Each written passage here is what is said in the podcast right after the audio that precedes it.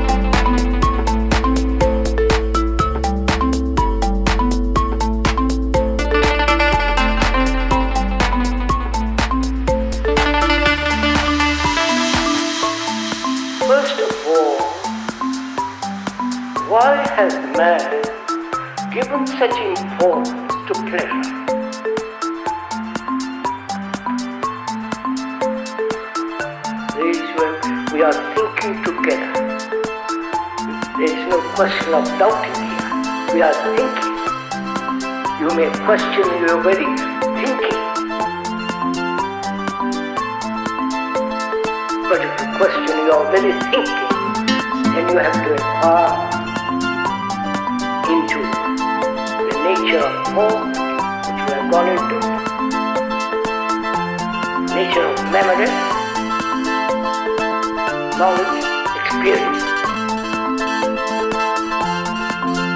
Walk, learn, throughout the world, has given this